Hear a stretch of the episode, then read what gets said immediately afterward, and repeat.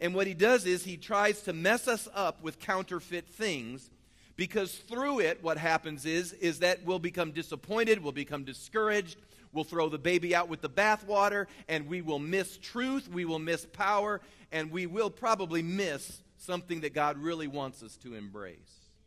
Now, I'm going to give you just a couple concepts here before we read out of Ezra that you may want to write down and keep these in front of you because I think they're important. At least they've been important to me.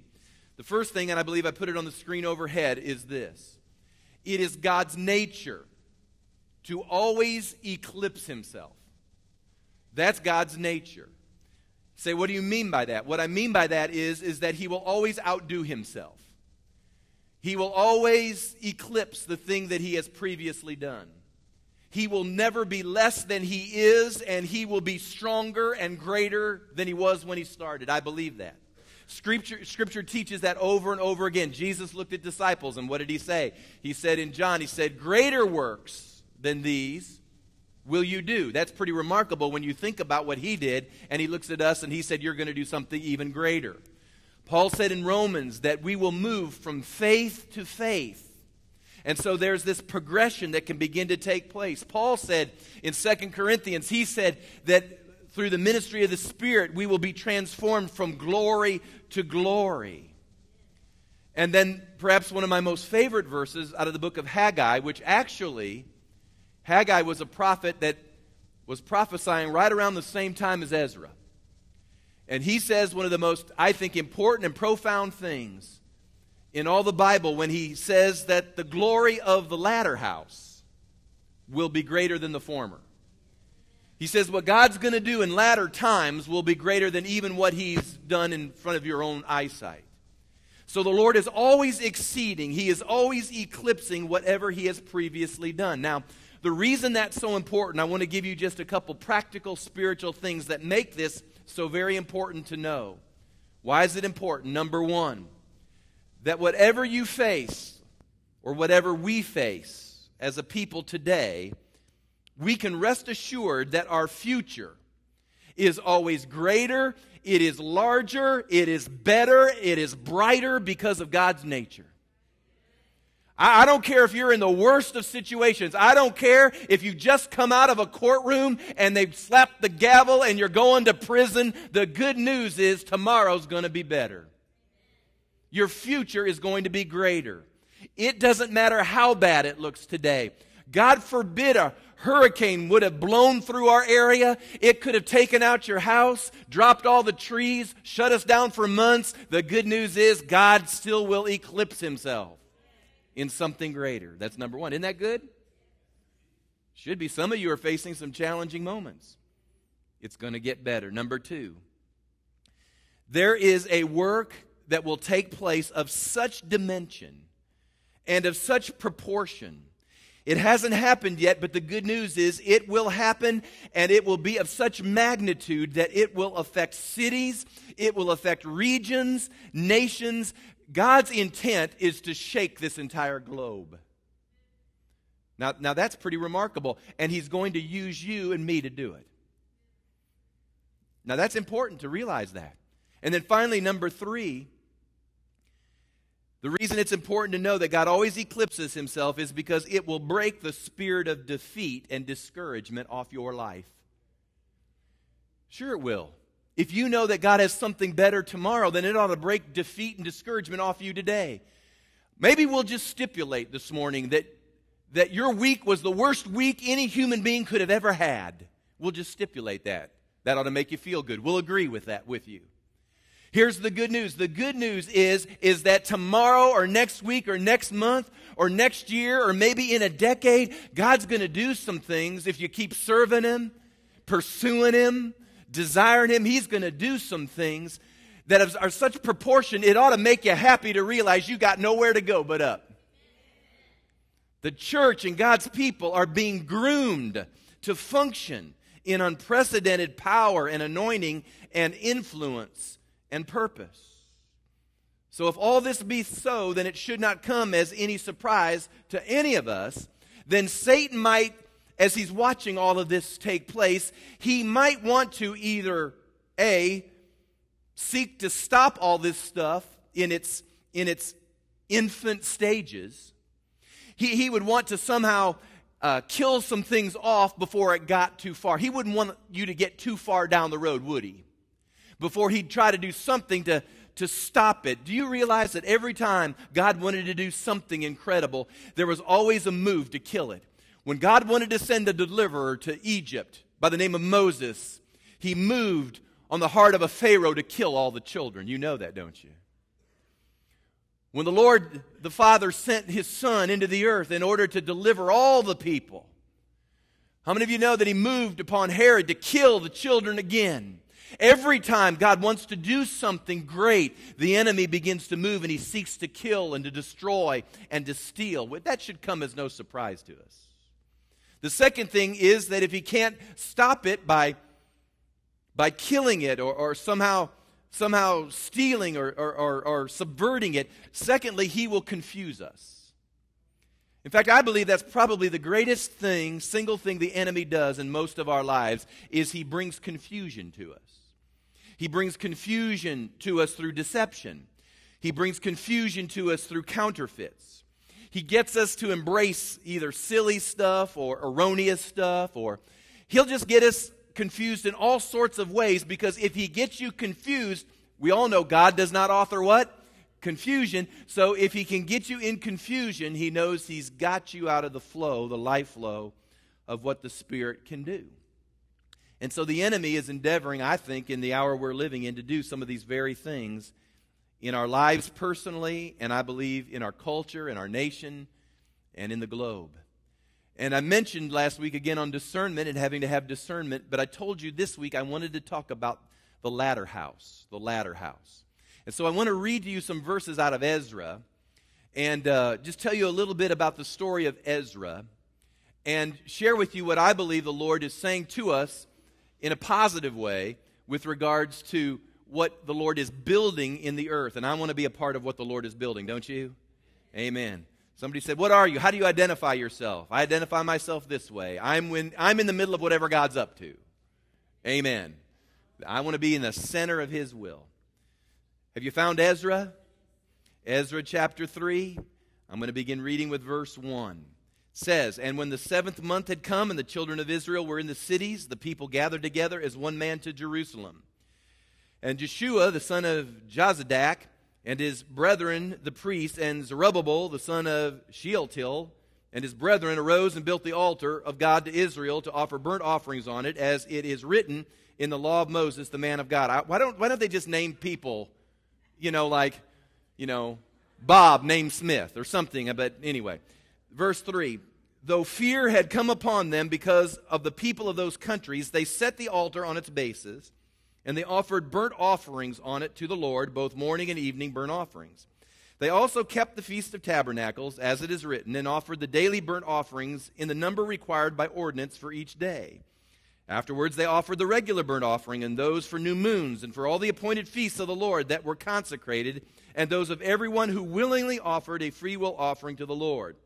Verse 6 From the first day of the seventh month, they began to offer burnt offerings to the Lord. Now, I've got this underlined in my Bible. You may want to do that in yours. It says, although. In other words, they've done a lot of good stuff up to this point, although the foundation of the temple of the Lord had not been laid. Jump over now to verse 10. It says, When the builders laid the foundation of the temple of the Lord, the priests stood in their apparel with trumpets, and the Levites, the son of Asaph, with cymbals to praise the Lord, according to the ordinance of David, king of Israel. And they sang responsively, praising and giving thanks to the Lord, for he is good, for his mercy endures forever toward Israel. Then all the people shouted with a great shout when they praised the Lord because the foundation of the house of the Lord was laid. But then we get to verse 12. But many of the priests and Levites and heads of the fathers' houses, old men who had seen the first temple, wept with a loud voice when the foundation of this temple was laid before their eyes. Yet many shouted aloud for joy, so that the people could not discern the noise of the shout of joy from the noise of the weeping of the people. For the people shouted with a loud shout, and the sound was heard afar off. And I want to take a minute or two this morning to talk about preparing for the latter house. Preparing for the latter house.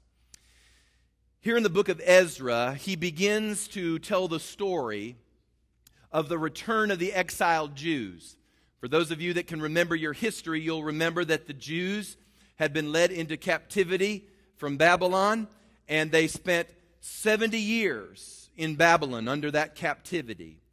After 70 years were completed, they were released, as was prophesied by Isaiah, really uh, decades earlier, by an emperor by the name of, or a ruler by the name of Cyrus. And so Cyrus releases the Jews in order to go back to Israel, in order to begin to rebuild the city, to begin to put their nation together again, and most importantly, to begin to rebuild the temple. Now, as I've kind of studied it, I, have seen that the Jews sort of returned in a staggered fashion. It didn't mean that everybody suddenly picked up and everybody went back all at once. They sort of went back in a staggered fashion. The most zealous Jews certainly packed up and they returned instantly, while others, it seems, waited for something, I guess, in Babylon to take place before they were fully confident that they wanted to go back to their, their original nation. But the problem was for both of those who determined they would return right away and for those who decided they would stay yet for a period before they came back, they had been in captivity for so long that there were at least two generations. Remember, this was 70 years. There were at least two generations that had lived in Babylon for so long that their thinking was thoroughly what I call Babylonianized. Now, I don't know if that's a word or not, but I think you know what I'm trying to communicate. They lived in Babylon, they functioned in Babylon, they worked in Babylon, they were, they were exposed 24 7 to Babylonian influences for 70 years. And so their thinking was thoroughly Babylonianized. And they may have been Jews by race, but their brains were Babylonian. So the effect in all of this was simply this that despite the fact that God had opened the door, He had fulfilled prophecy, they were released, and to some extent, they understood what it meant to follow through with the will of God and the heart of God to get out of captivity. The problem was that despite all of these great things that God did for them to release them from their captivity, their greatest problem was not that they were in physical captivity, their greatest problem was their brain was still in captivity. They never got Babylon out of their mind. Now, geographically, they were no longer in Babylon, but their brain was still in Babylon. It's what happened every time the Jews were overcome or, or, or they were taken away or, or, or captured, is that they'd have generations of offspring that would grow up in these, these what they called heathen areas, and, and they'd lose what it meant to serve God and love God and think like the Lord and pursue the Lord, and, and, and their brains would become uh, captive. And so they began to to think and they began to live the way Babylonians lived, even though, even though they were no longer in that country. That's why you need deliverance.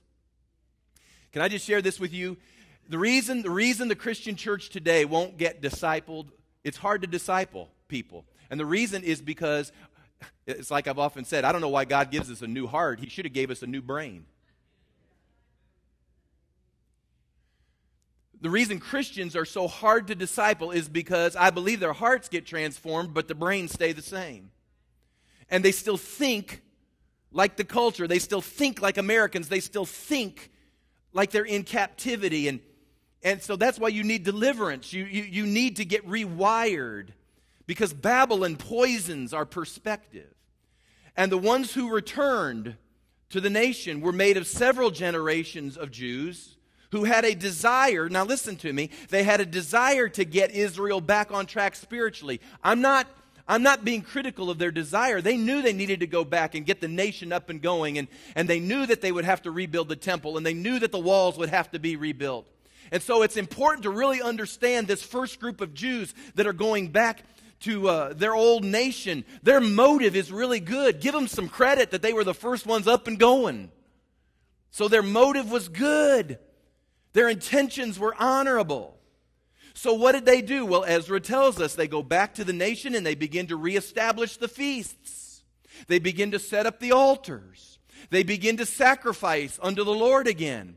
They begin to establish all this religious activity so their motives are good, and that's great stuff to do. But in verse 6, I pause there, and I want you to remember it once again. It says that despite all of this religious activity that they were doing, it says the foundation had not been laid. The foundation had not been laid. So, in other words, they were just I'll just I'll just leap to the 21st century. They were doing church, but there wasn't a foundation. Are you with me? They're doing what they do without any foundation. Those of you that were here a couple years ago, we had a prophet from Lake City that was here in one of our prophetic conferences. His name was Jim Rollins. And he prophesied to us, and, and in our house, we have read that prophecy, I cannot tell you how many times. And he prophesied some things that at the time were interesting, at the time we didn't understand. Some of those things began to unfold through the years. Even to this day, I'm still hearing the voice of the Lord come through several of the things that he shared. But he prophesied to us as a body about foundations. In that prophecy, for those of you that weren't here, I, I, I didn't bring it with me to read it to you again, but I can synopsize it by saying that he prophesied over us that, that there were foundations that needed to be ripped out. And when those foundations were ripped out, he said that new ones were going to have to be set in. Those foundations were going to have to go in even deeper because he said the magnitude of what God wanted to do would not be held, it would not be housed on the foundations that, that we had originally supposed would hold it. So God says, I'm going to tear that out and I'm going to put new ones in. In fact, he said, You thought you were building on a mountain, but really you're in a swamp. And he said, when you're in a swamp, you've got to dig deeper and deeper and deeper until you hit bedrock. And once you get to bedrock, it is there you can begin to get the foundation in order. And that word has just has just ministered to me in so many ways that I can't even describe, but I believe the Lord is trying to say something to us with regards to foundation. You see, we live in a city, and dare I say, we live in a nation that's doing church, aren't we? I mean, there's no lack of churches in America. In fact, somebody told me that there are over 380,000 churches in America. 380,000. I just started trying to do some figuring, and that's, at, I mean, I know some states are bigger than other states, but that's 7,000 churches in every state. I mean, that's a lot of people doing church, isn't it? I mean, I have to believe that many of those people doing church in fact, maybe most of the folks doing church are certainly of good motive. I mean, you really couldn't challenge anybody's intention or motive about being at church. I mean, going to church and being a part of worship service and those things. I mean, certainly that would be of good motive and good intent. But can I just just share an observation with you that despite having 380,000 churches in America, how come they seem to do better in third world countries than we do in ours? When it comes to the glory of God and the harvest field. I mean, we do church as good as anybody in the world, but there's no glory. There's no national impact. Uh, I'm 380,000 churches, and look at our culture. 380,000 churches, and we still fuss about the moral issues of the day. We're still fussing with abortion. We're still fussing we're still fussing with this, this moral, sane living. Where we, uh, can you believe what we fuss with? 380,000 churches and just stop for a minute and ask yourself if there's, is there 380,000 of anything else? Maybe Starbucks. But then they've shut a few of those down, haven't they? 380,000. And yet here we are looking at our culture here in America and there is no impact. And folks, let's just be honest. God always starts God always starts with ourselves first and he moves from there. until we get our garden right, he's not going to give us the nations. I, I, I'm not saying we don't reach the nations. I understand we do mission work. We certainly do. But I just believe that, that America can't hardly get its own house in order. Why is that? It's because Babylon, America, has rewired too many of us. We think not first as a Christian, we think first most of the time as an American. We act like the culture. We process like the culture. We evaluate things like the culture evaluates it. We organize like business. We, we talk like the culture talks. We venerate what the culture venerates. We administrate the way the culture does it. We esteem Babylon, don't we? Sure, we do. We esteem it. The biggest, the brightest, the glitziest, the largest, the most. We esteem it just like Babylon does. But we know intuitively that we need to do church. Sure, we do. We do it 380,000 times a weekend. We're all doing church. But here we are doing church, and there's no glory. And the question I ask myself, I'm not, I'm not picking on you any more than I'm picking on anyone else. I'm just asking the question, why? Why? Well, can I suggest this to you? The foundation has not been laid. You know, God's a lot brighter than we are, contrary to what some people think. Why would God give us something of global magnitude? Why would God give us something that's greater, of such incredible proportion, when He knows the minute He drops it on us, it would crush us? We couldn't handle it because the foundation has not been laid. Now, in Ezra's time, everyone knew that something was amiss. Can we all say praise God to when we finally realize something's wrong? You, you know, the first step to you being right is realizing something's wrong. In fact, I've often said to people three quarters of everyone's battle is simply admitting it's not right.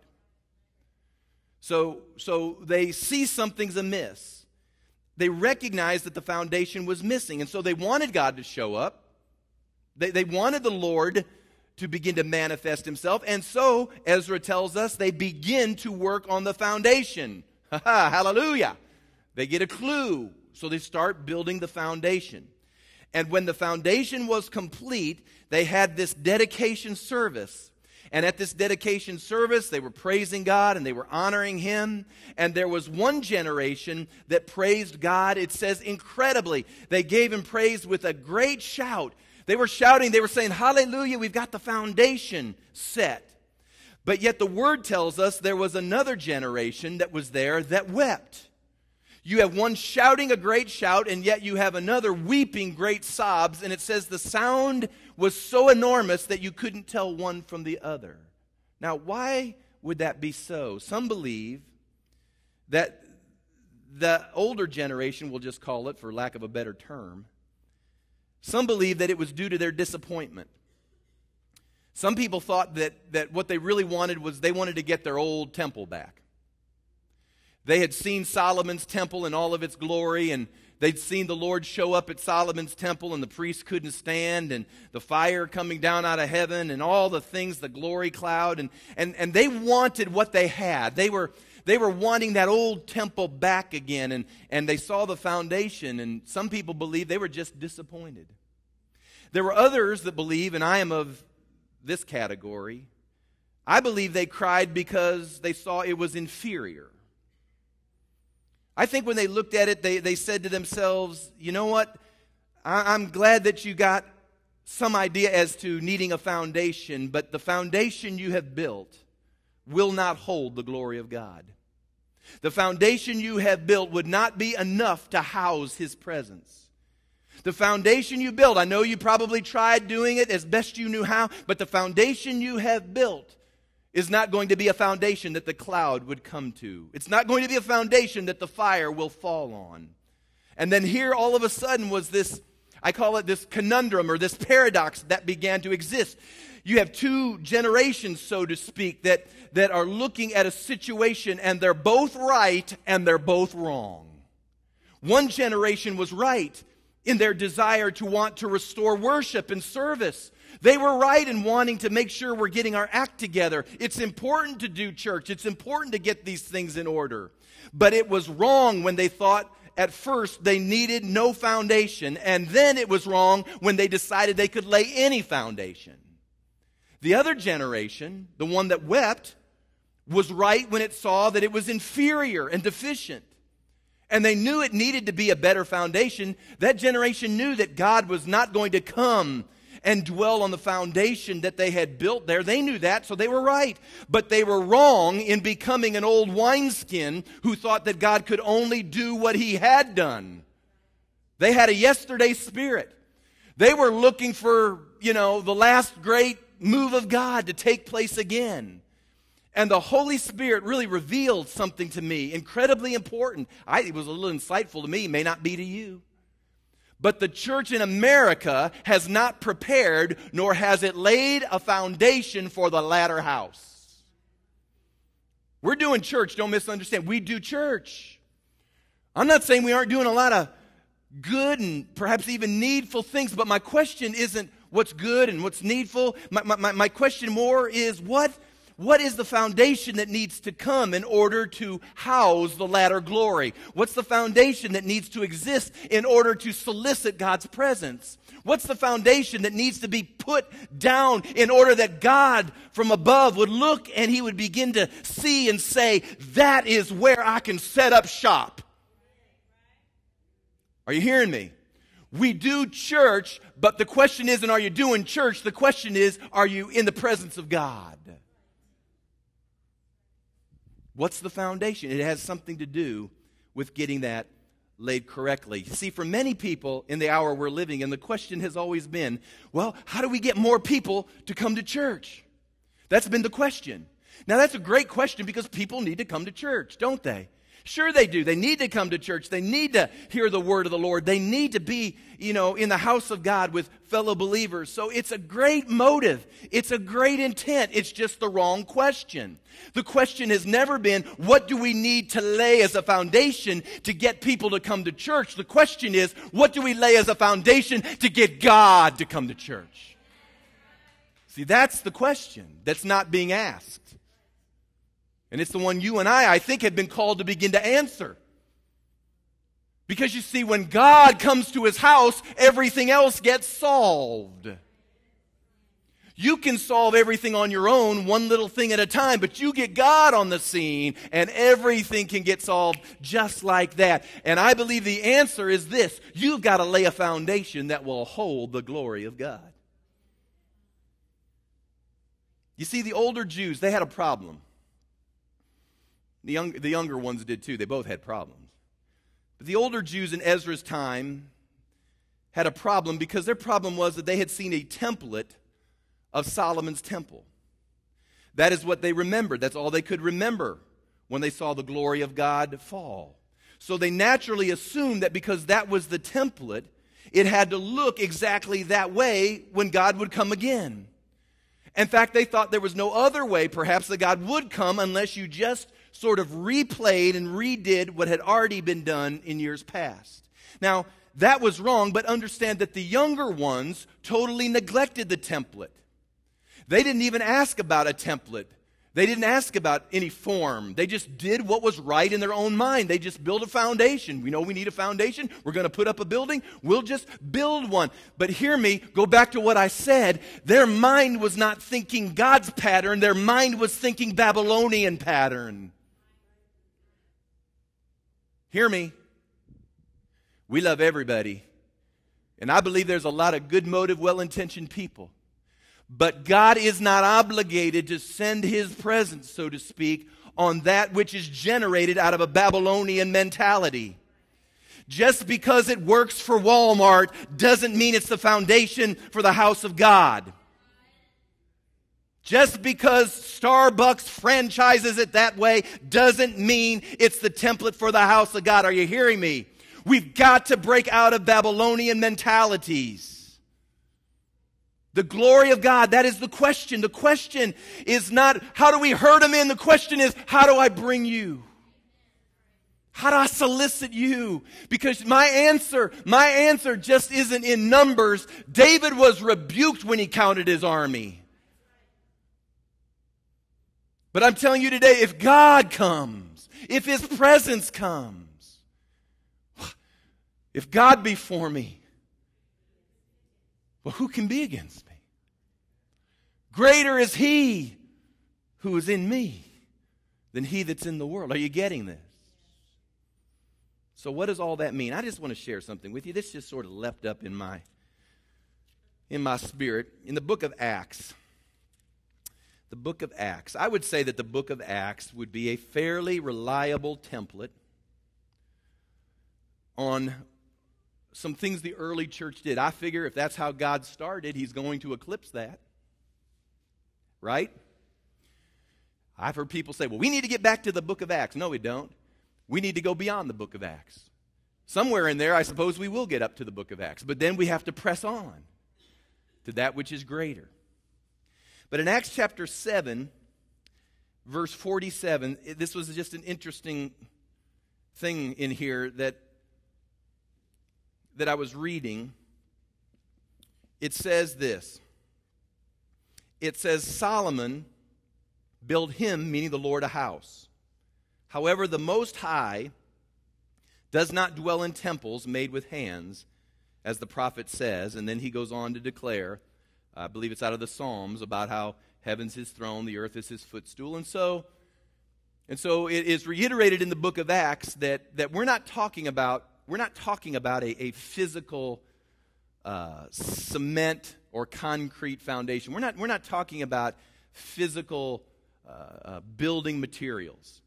So, so we understand we're talking about something spiritual. Solomon, it says, built a house, but God does not dwell in houses made with hands.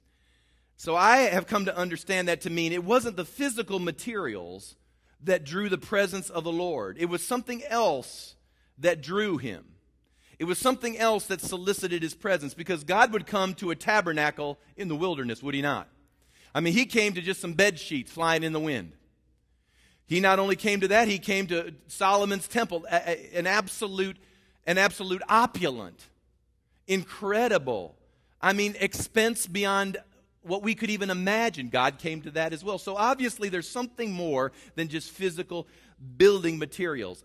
I don't know if you've ever thought about this, but it just dawned on me as I was starting to scratch out some notes that in the early church, they met, the Bible tells us on several occasions definitively, it says that they met under Solomon's porch. Have you ever thought about that? You think they just landed there because that was, well, that's Solomon's porch. We'll just go meet over there. I think there was something important, something maybe even prophetic. There was something that, that, that, that, the Lord was trying to, even at that moment, that early nascent moment, He was trying to kind of work it in them in Solomon's porch. Some of the most notable miracles took place around Solomon's porch. In Acts 3:11, it's interesting. It says that once the lame man jumped up and he began walking and praising God there at the temple gate, it says in Acts 3, verse 11, Now as the lame man who was healed held on to Peter and John, all the people ran together to them in the porch, which is called Solomon's, greatly amazed. So there they are at Solomon's porch, and these miracles are taking place. You see the same thing in Acts chapter 5, verse 12. It says, Through the hands of the apostles, many signs and wonders were being done amongst the people. One of the signs and wonders were that Ananias and Sapphira had kicked over dead, you know, because they didn't handle their finance right. And it says that they were all with one accord in Solomon's porch. In fact, it says in verse 13, the people esteemed them highly. God was increasing the multitudes of both men and women, verse 14. In verse 15, it says, So they brought the sick out into the streets, laid them on beds and couches, that at least the shadow of Peter passing by might fall on some of them, and they would be healed. Is that not incredible? And there they are at Solomon's porch. There was something about the porch of Solomon. There was something about Solomon's temple. There was, there was just something in all of that that seemed to solicit God's presence in their midst. Now, I'm told that the temple had several aspects to its construction. But one of the things that I thought was notable that whether we're talking about the tabernacle or whether we're talking about the temple, God seemed to use the number five in order to put together certain aspects of its construction. And whenever you see five in the scripture, usually the number five, as I've come to understand it, has to deal with foundation, it has to deal with government. And, so you'll find in, in both temple and tabernacle construction, you'll find five pillars and five curtain rods and five pieces of furniture, and five is the number of foundation. The church is built on fivefold ministry. I mean, we could go on and on talking about the number five. And I just started to dwell on it, and uh, I said to the Lord, Lord, help me understand then what it is you would have us to do under a new covenant. Help me to understand what it is we need to begin to do in order to make sure our foundations are good, in order that you might be drawn to it. And, and you know, surprise, five things I just want to share with you. That makes it the Lord, doesn't it? Five things. Hey, if you want to know what happened in Solomon's temple, you, I'm not going to read out of it. Second Chronicles. Second Chronicles chapter 5.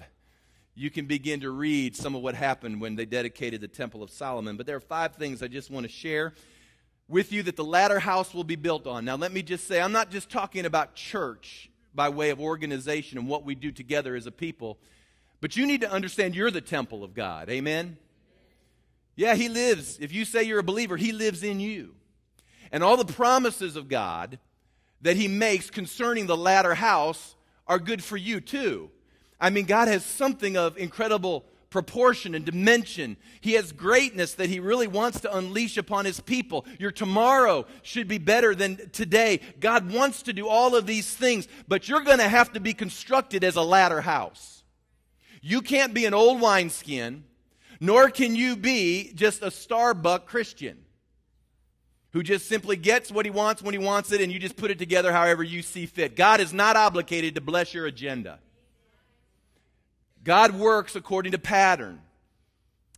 And, and we need to understand that. So, God will do great things in your life individually if I believe some of these things not only happen in individuals, but it happens in us as a church body as well. And so, I'll just suggest them to you. Number one, just as I've come to understand it, five things the latter house is built on. Number one, singular focus. Singular focus. There was only one thing that happened in the temple they didn't do a lot in the temple.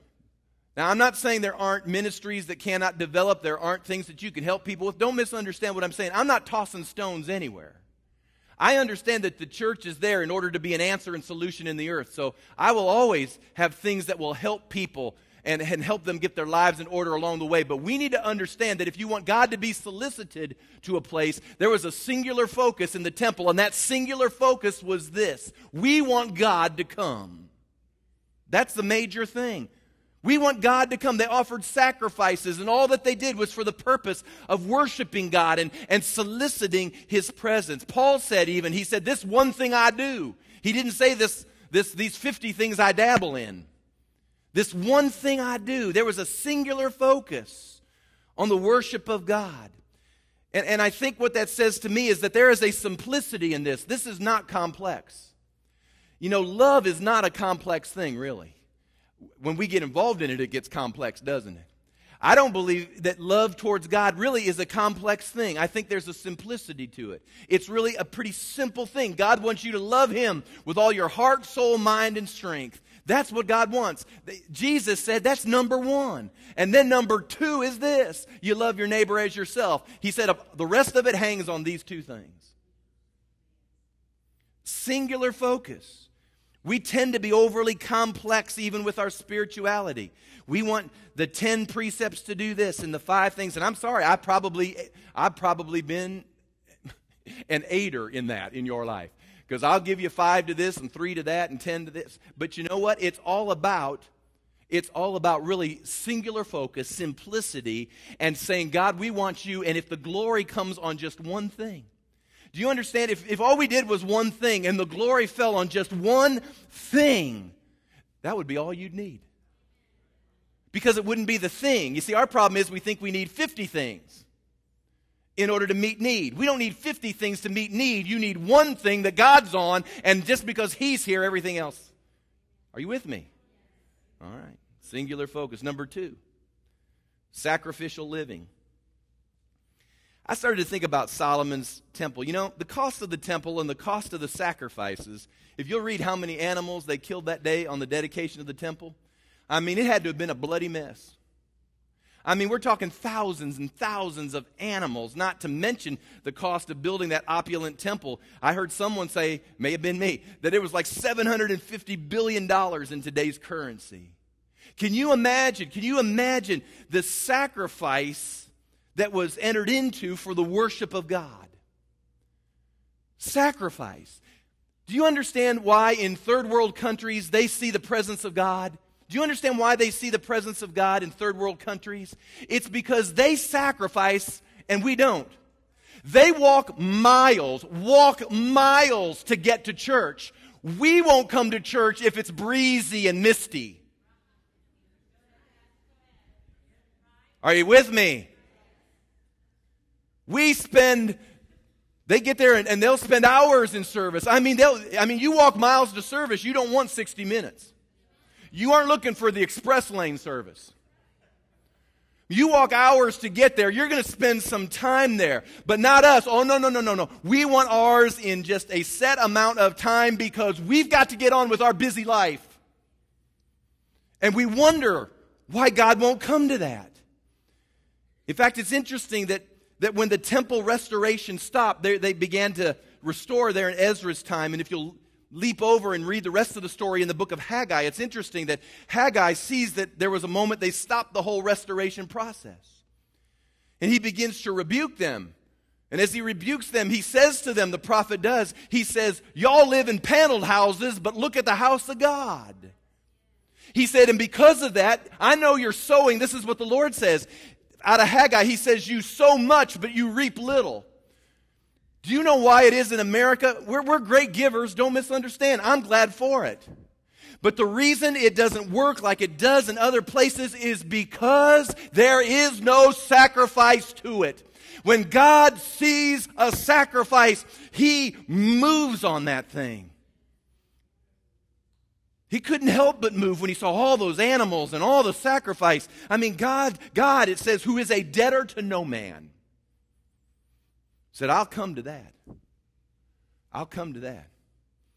And that's why, probably in the last days, there will be missionaries that will come from third world nations to America to evangelize us. Because we don't get it. Number three, Five things the latter house is built on sincerity of heart. I mean, you do all those things. I mean, does that not just, just demonstrate true passion, true confession, true repentance, true transparency, true intercession, genuine tears? I mean, they just kept it real. There was no phony baloney, no plastic smiles, no fake reports. God sees sincerity, and when He sees sincerity, He's drawn to that too. Sincerity and truth are two powerful, powerful things that God will dwell in and He desires. He can see the heart, He knows the heart, and, and He sees the genuineness out of the heart. I know what we oftentimes say. We'll, we'll have someone who'll be doing what they want to do, and they'll be in rebellion and disobedience, and they'll be stiff necked to the Lord, and you'll try to just gently share with them about something, and they always say this Well, God knows my heart. Well, I know He knows your heart, and the rest of us do too because you live it and you speak it, and we can all hear it and see it. So that doesn't cut the mustard. Your sincerity is not cutting the mustard because at this point you're sincerely wrong. You're genuinely off target. But you get sincerity and truth together, that's a powerful thing. And God's drawn to that. Number four, there was, there was a standard of holiness. A standard of holiness. I don't know if you've ever read, I, I can't read them all to you in the book of Proverbs, uh, excuse me, book of Psalms 29.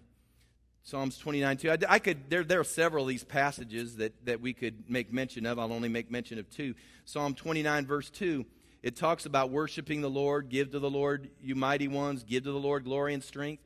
Give to the Lord the glory due his name. Worship the Lord in the beauty of holiness. God loves uncommon people. Uh, Psalm 96, verse 9. Psalm 96, 9.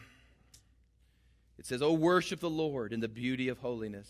Tremble before him, all the earth.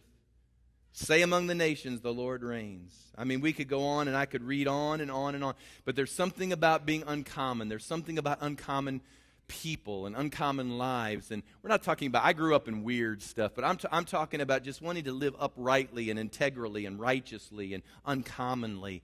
I, I mean, God is drawn to that standard of holiness. And then finally, number five, there's the sounds of worship.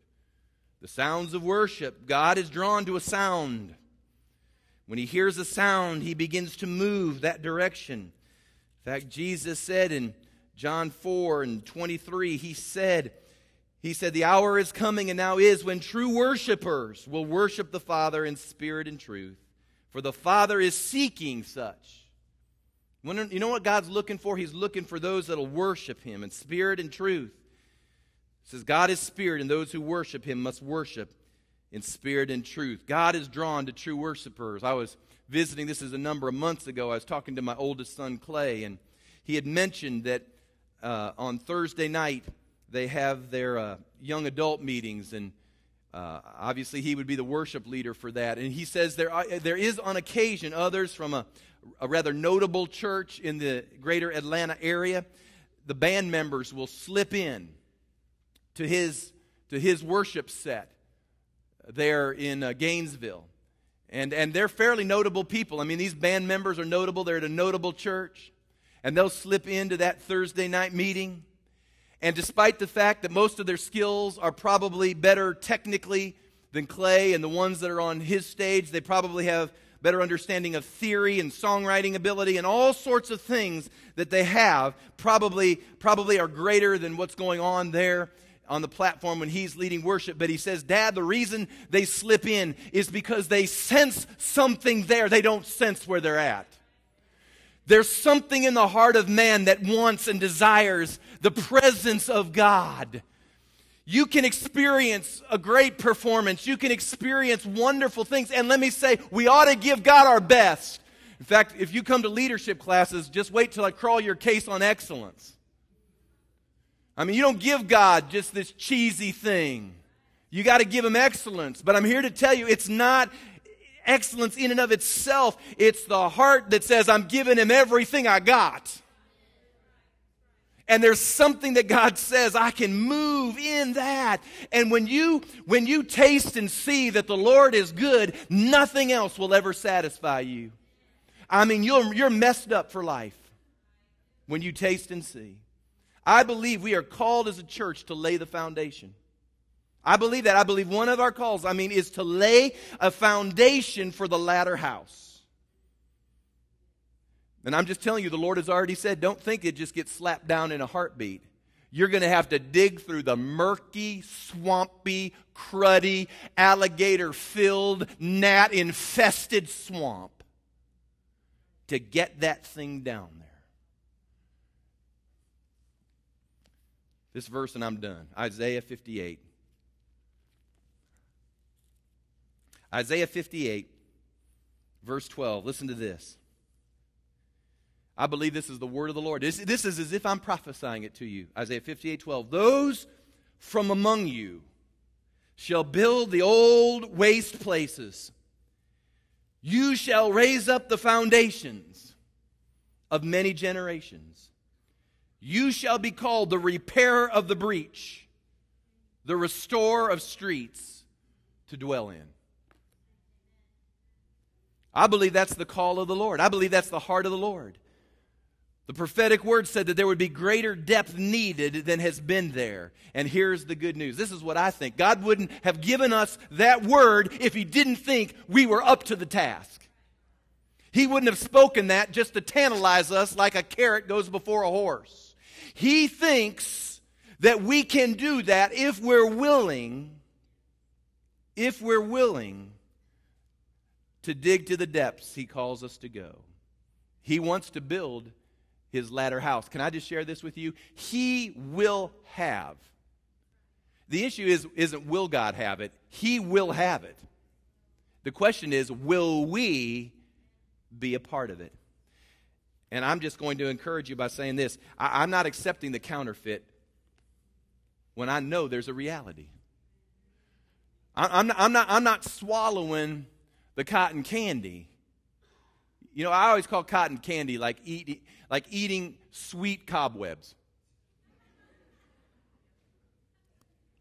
Have you ever put cotton candy? You could have a big old thing of cotton candy like this. And then as soon as it's in your mouth, it's it's gone. It's gone. But you put a big hunk of steak like that in your mouth.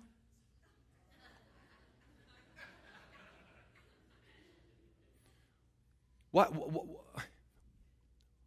why, why, why embrace the fleeting when you can be a part of the enduring? The latter house. What about your life?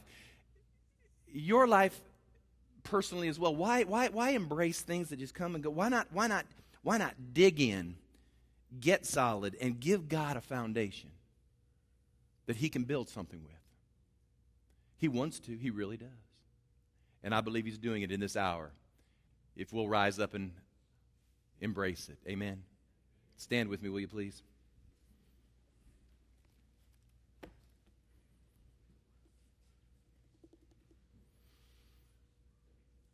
I just want you all to agree with me in prayer right now, just as we're standing. And I just want to beseech the Lord. And as you're standing there, just, just as it bears witness with your spirit, just agree with me. It says, If any two agree on earth as touching it in heaven, it shall be done. So I know if I can just get one or two of you to agree, we're on good ground. If I can get everyone to agree, we're unstoppable. Heavenly Father, I pray this morning that first you would talk to us as individual believers, and that, Lord, we would allow your Holy Spirit to begin to shine a light on the foundations of our life. Lord, I know I can say, at least personally, and I believe there are probably others here that could say it as well. Lord, doing church, doing church hasn't really cut it in a lot of ways. Doing church is good motive, it's well intentioned, but Lord, doing church hasn't brought us out of our bondages. Doing church hasn't set us free from our challenges. Doing church, Lord, hasn't opened up the windows of heaven to sense your presence. Doing church hasn't transformed the areas that we've needed to be transformed. So, Lord, there's got to be something besides doing church. So, Lord, we open our lives up today as individuals and just saying, to you shine a light on the foundations.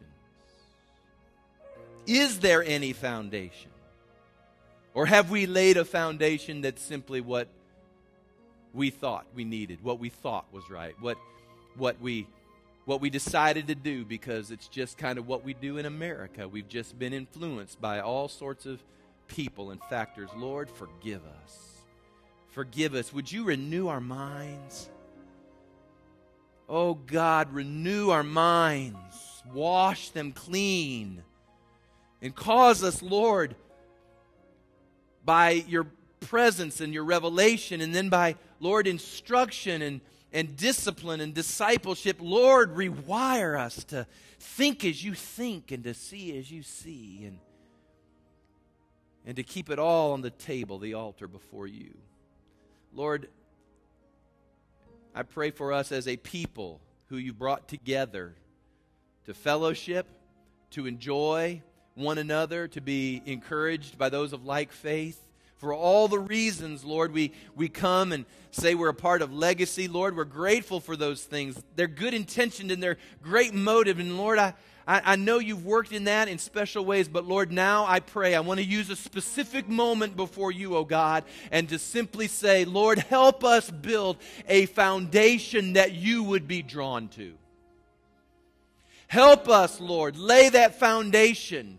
Lord, not with a yesterday spirit not as an old wineskin, but at the same time, not just somehow thinking like the Babylonians think, but Lord, as you reveal and unveil to us by your Spirit. Help us to set a foundation that the glory can fall on. Help us set a foundation that the fire can fall and the Spirit can move.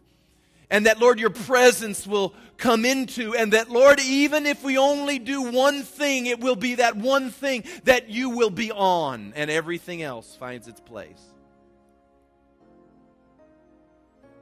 Lord, help us to trust you in that regard. Help us to be singular in our pursuit of you. Help us not to get sidetracked, but Lord, we want to be prepared to be the latter house. The latter house. Everyone say with me, say, I want to be a latter house. I mean, don't you want to be a Christian that's up to date and fresh with a relevant word and a sense of God on your life? It's, they were, it said of the disciples of old in Acts 4.13 that when they perceived, they perceived the ignorance. You've heard me say this before. When they, when they saw the boldness of Peter and John and perceived that they were unschooled ordinary men, the word says, Acts 4.13. Idiotes. They were idiots. But they took note of them, it says, that these men had been with Jesus. There was the Spirit of the Lord on them, there was something on them. Just ordinary people, but something was on them. That was the presence of God. They, became, they, they, they were becoming a latter house, they were becoming the temple. Don't you want to be that? I, I do. I want, I want to be able to walk into a room and for people just to say there's something different I can't explain it. That's the presence of God. The reason people think we're just like them is because they know presence. We need the presence of God, don't we? To be a latter house. Some of you right now, in these last moments, I'm telling you right now what the Holy Spirit's going to do with you today and through the upcoming probably weeks is he's going to take a sledgehammer and knock out the foundations you laid your own purposes your own agendas. You just sort of tack god onto what you were doing and god's going to just destroy all of that. In fact that's what he said to jeremiah. He said i'm going to destroy and pluck out in order that i can build and renew. Don't, don't try to lay a foundation over a bad one. Just let him rip it out and put that new one in there. Rip it out Rip it out, Lord. Come on, rip out. I've had to pray this, Lord, rip out my old denominational tendencies. Rip them out. Rip out that old wineskin of a charismatic move, Lord. It was great in the 60s and 70s and even the 80s, but it was starting to wane, and then we just kind of rode that horse through the 90s. But Lord, rip it out. I don't want a yesterday happening. I want a today God. Come on, let him rip some things out right now. Come on, it's okay if he does that. He's building something new. He said to Isaiah, Behold, I am doing a new thing. Do you not perceive it? Sure, he is. This is what I want to do before we go, with every head bowed, every eye closed. I'm just going to pray quickly and then we're going to dismiss. But, but if you're needing that, I just feel like there's some things right now people are working through. There's some things you know that the Lord's trying to dig out. And I want you to just Say, right now, Lord, I'm not, I'm not going to dodge it. I'm going to come even to the place of prayer. We call this the altars of the church. Sometimes I call it the well. And I just want to give you some opportunity. The cross will dig all that stuff out. Forgive it, break it, destroy it, and begin to put freshness back in you. You want to be. You want to be a latter house. If God's digging around, why don't you let Him finish it up before you go this morning and just say, Yes, Lord, do your work right now in me. We've got several that have come. You can come. You can come. You won't be alone. Let him dig that stuff out before you go. Come on, dig that stuff out. It was good. You were well intentioned. You weren't bad. It wasn't evil. Your motives were right. All your motives were good. But good intentions are not what operates the kingdom of God. Anyone else? You're just he's just digging some things out of you. It's okay. This is this is personal business. Hallelujah. If you're down front, I just want you to begin to say, just say, Holy Spirit, Holy Spirit, just start digging it out right now. Dig out those old foundations. Just pull out all that cemented in perspective and junk that still is in there. Just pull it out, Holy Spirit. Come on, pull it out.